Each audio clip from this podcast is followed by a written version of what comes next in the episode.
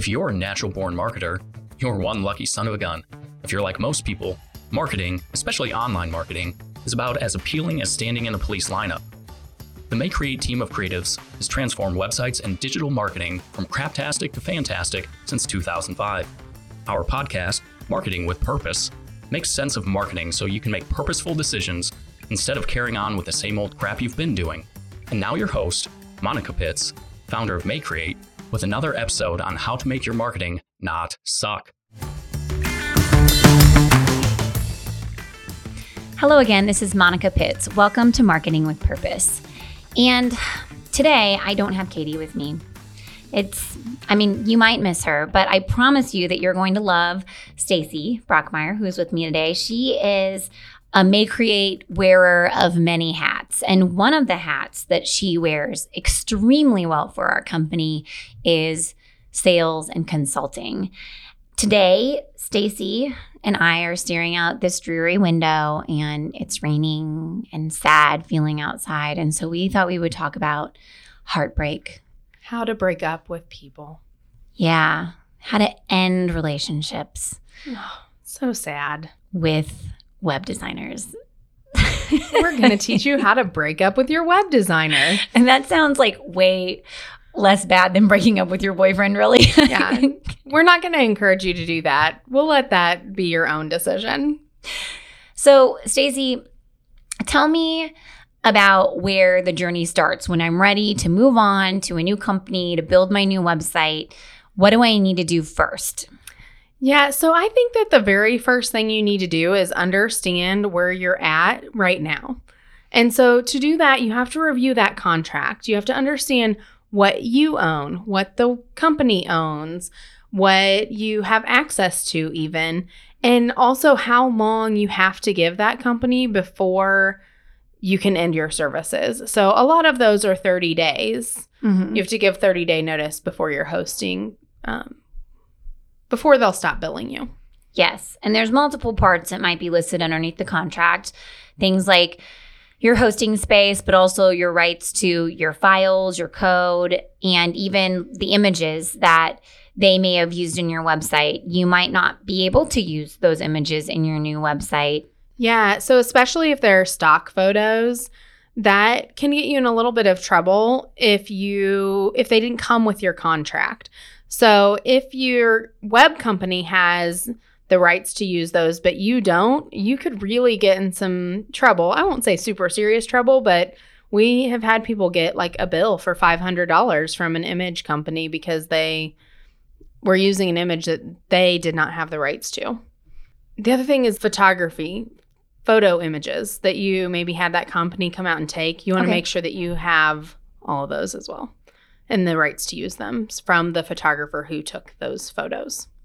Okay. So I need to go through my website and figure out the stuff that I still need. Think through the items that you have procured from this company or through this company throughout your relationship and make a list so that you can ask for those. Because, quite frankly, after you end the relationship with them, they're probably not going to be super enthused about sending you your logo files because you can't find them anywhere else. So make that list so that you can get those assets from them and use them in your future marketing. Absolutely. All right. So after I review my contract and make my list, what do I need to ask them for other than like these things that I totally understand? Like, I understand words and pictures. What do I not understand that I need to ask them for? yeah. So, your website is comprised of many things. The first of those being your hosting space. So, I like to think about hosting as like an apartment. So you have this apartment that's in this building and you have neighbors and those are other companies who have websites with your same company or that are hosted on that server. Well, we need you to be able to get into your apartment. And so you'll need a thing called the host, which is actually the code to get into the building. And then you're going to need the username and password to your FTP space. That's F FTP space. File Transfer Protocol. And that's a username and password all in itself. So you have your host, you have a username and password, and then you have a port number as well. So that's kind of like your extra security code when you need to turn off the alarm system in your apartment. So I need host, FTP username and password, and port. Yes. Yes. And then, though, that still doesn't get me access to the physical domain name itself. Actually, it, no, it absolutely does not. And there's actually a couple more usernames and passwords that have to do with your hosting that you need.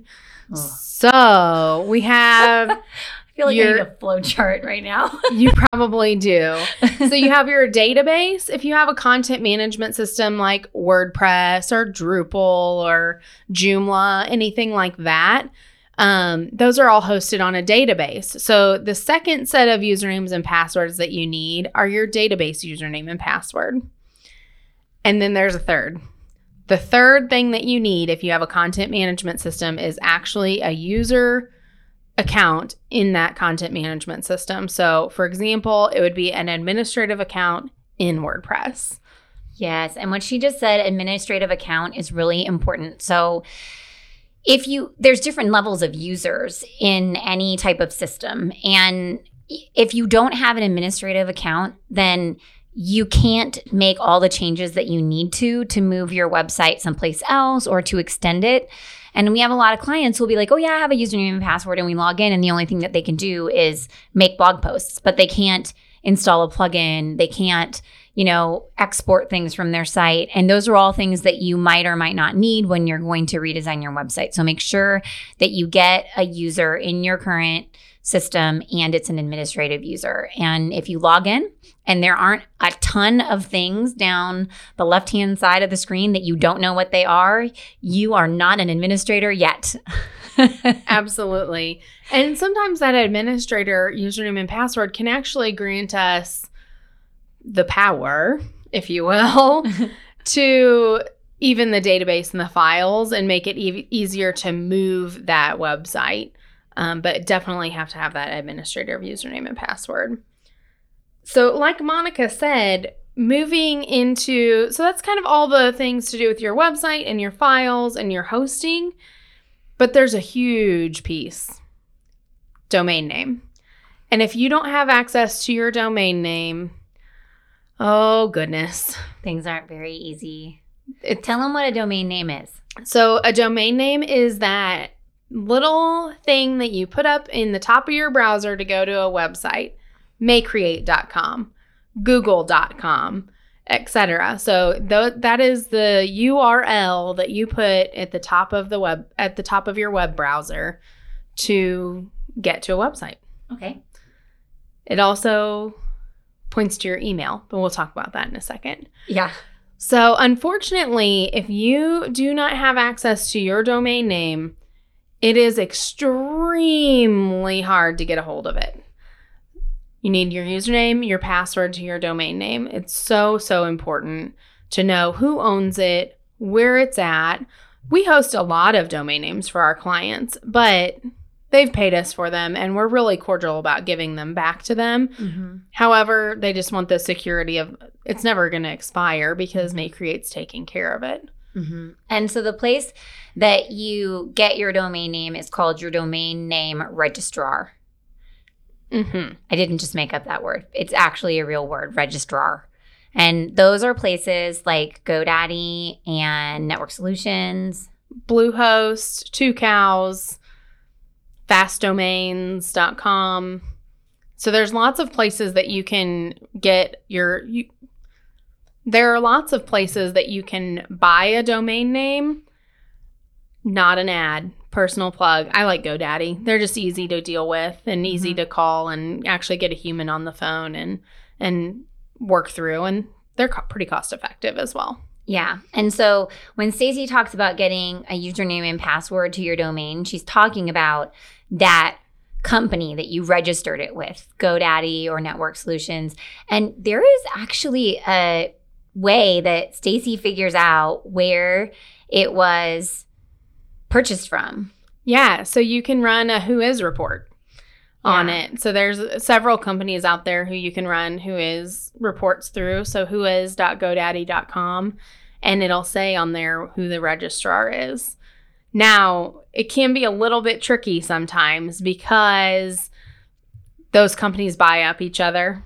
And Mhm. so they may actually now be hosted, you know, Bluehost may have bought another. It's like smaller student company. Yeah, kind of like who those knows who student has your student loans? It could be anyone. But your new web developer ought to be able to help you figure out where it's registered at. So that way you can get in touch with them or get a hold of that domain name. Now tell us that you were telling me a story about how like your dad actually is part of a group that registered theirs as a private and they like what? Yeah. So I, right now I'm in the throes of helping an organization that my dad is in. So keep in mind, it's a group of like 70 year old men that are. Their webmaster actually passed away, unfortunately, and nobody has the username and password. Nobody knows whose email is on it. And I can't even run that WHOIS report because they paid for domain privacy.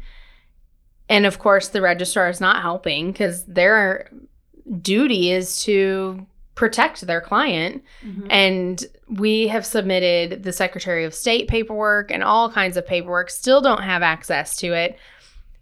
Fortunately, they're not a business. It's not something that's really like going to be the end of the world.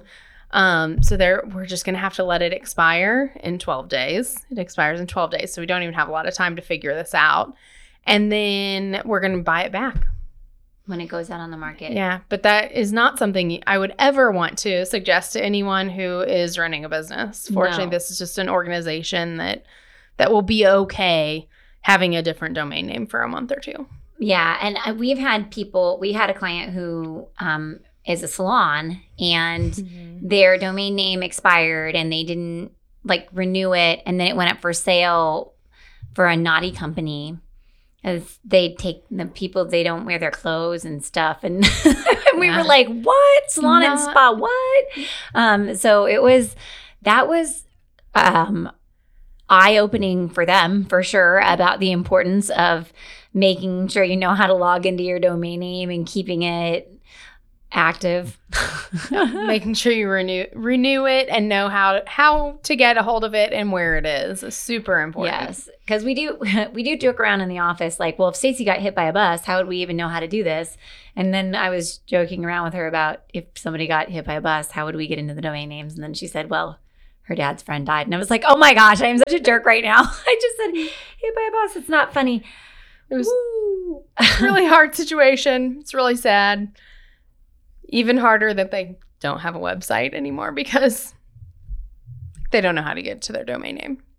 So, one of the things that we do for our new clients, if they have an existing set of content, or not content, but if, if they are trying to relinquish these details and assets from their past designers, is we will just write the email for them. We like exactly what it's supposed to say, specifically asking for things.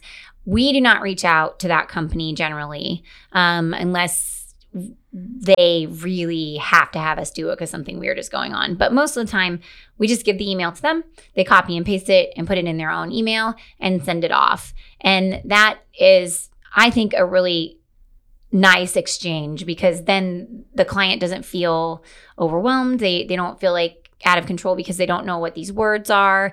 And it's really easy for us to give them that list. Very specific list of information that you need based on the situation, but most of the time, definitely need that hosting information, FTP username and password, Database. database username and password, content management system administrative username and password, and then access to that domain name for sure.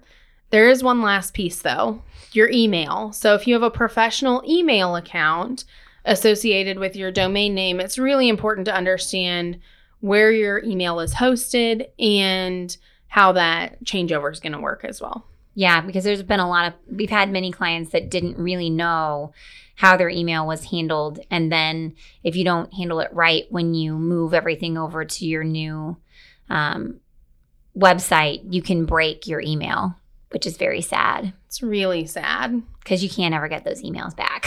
This is also a great time to bring in an your IT professional if you have one. Oh, the unicorns. They're we love the IT professionals. Magical, magical unicorns. Yes. I mean, really, I like it when companies bring in their IT professionals at the very beginning of the conversation about redesigning their website because those IT professionals know how stuff is set up and they are going to be dealing with this exchange and it's great to have them on board to begin with. Absolutely. So we just talked about how, you know, you would probably email your old web designer all these details. When does that email need to be sent? When do we reach out to them? So there's two schools of thought on this, and I think it all depends on your relationship with your current web developer. You know, if it's your friend or you know, someone that is trying to hand it off, they really want to get rid of it um, because they maybe they have a full time job and this just isn't going to work out anymore, then they're going to be really cordial with you and really okay with handing over these details and and breaking up. However, if they're not wanting to relinquish your website, they definitely have the power to turn it off. And so, if you don't think that your current web developer is going to be nice, Cooperative. about it and you think that they are going to kind of turn it off prematurely or just not take care of you, then that's kind of a rip the band aid off, pull the plug immediately. So Mhm. if it's the first one, the guy who's really cooperative and nice, you know, 30 days plus a few weeks, two to three weeks is a great time to start discussing this with them because then you have time to get all these details in order and you're still giving them the respect of having a 30 day cancellation policy or whatever amount of time is in your in your contract. And then we do have um, people who kind of use a drip method with us. They'll email and say, hey, can I get my FTP username and password? Now, as soon as a client emails that to me, I know, I mean, I know these people. I've worked with them for however long. I know whether or not they're smart enough to even know what the word, like what the acronym FTP means or like how to use it. They've never logged into it before. Yeah, exactly. Like I haven't even logged into it because that's not like I have developers that are using it, right? And that's it. So that to me is a red flag that they're probably on their way out. It's I mean, I it gives me an opportunity to reach out to them and see if like if I want to salvage the relationship, then I could Chance then. to turn it around and be awesome. yeah, I mean sometimes though it's okay because We want to gift them back to the community Yeah. and not use not have them use our services any longer. yes. Um, so um, I, I wish that everybody were awesome and that every client was amazing and that you wanted to keep them forever. But you guys all know what it's like to have clients that are not amazing. Um, but yeah, so even if you do like kind of try to be sneaky with it, I'm using like air quotes sneaky. It's not really sneaky. They're gonna know what you're doing, and that's okay. Like, and they should, if they're functional people, cooperate because it's your website, not their website and you have the choice to do what you want to with it. Absolutely. And then also, if you're listening to this and you don't want to break up with them, you can tell them you don't want to break up with them and still gather all these details for any time that you may need them in the future. Oh yeah, it's like insurance. I mean, Mm-hmm. I can't tell you like when how many I cannot even tell you how many of our clients will email us and ask us for their logo. Not because they're Oh, going to that- break up with us, but because they just honestly don't even have their logo files saved any place where they can get to it. I mean, that's That Wow. brings kind of up a whole nother thing is that you'll want to get your whole company file from them. So you have all your images, all your videos, all your site files. Mm-hmm. You know, if they developed a flyer for you, really anything that they did for you, you'll want to ask for those things. Yeah. Um, so last but not least, like we've been talking about breaking up.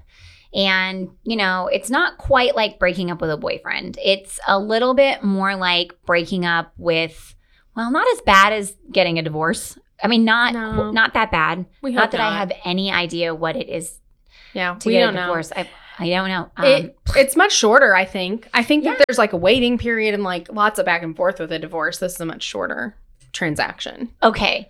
So, but there there does have to be some type of written closure, I feel like. Absolutely. And I think that any company is going to require that from you if you're canceling your services. Yeah, making sure that you're not leaving the door open for anything because you might email me and tell me that you want to cancel your service with me.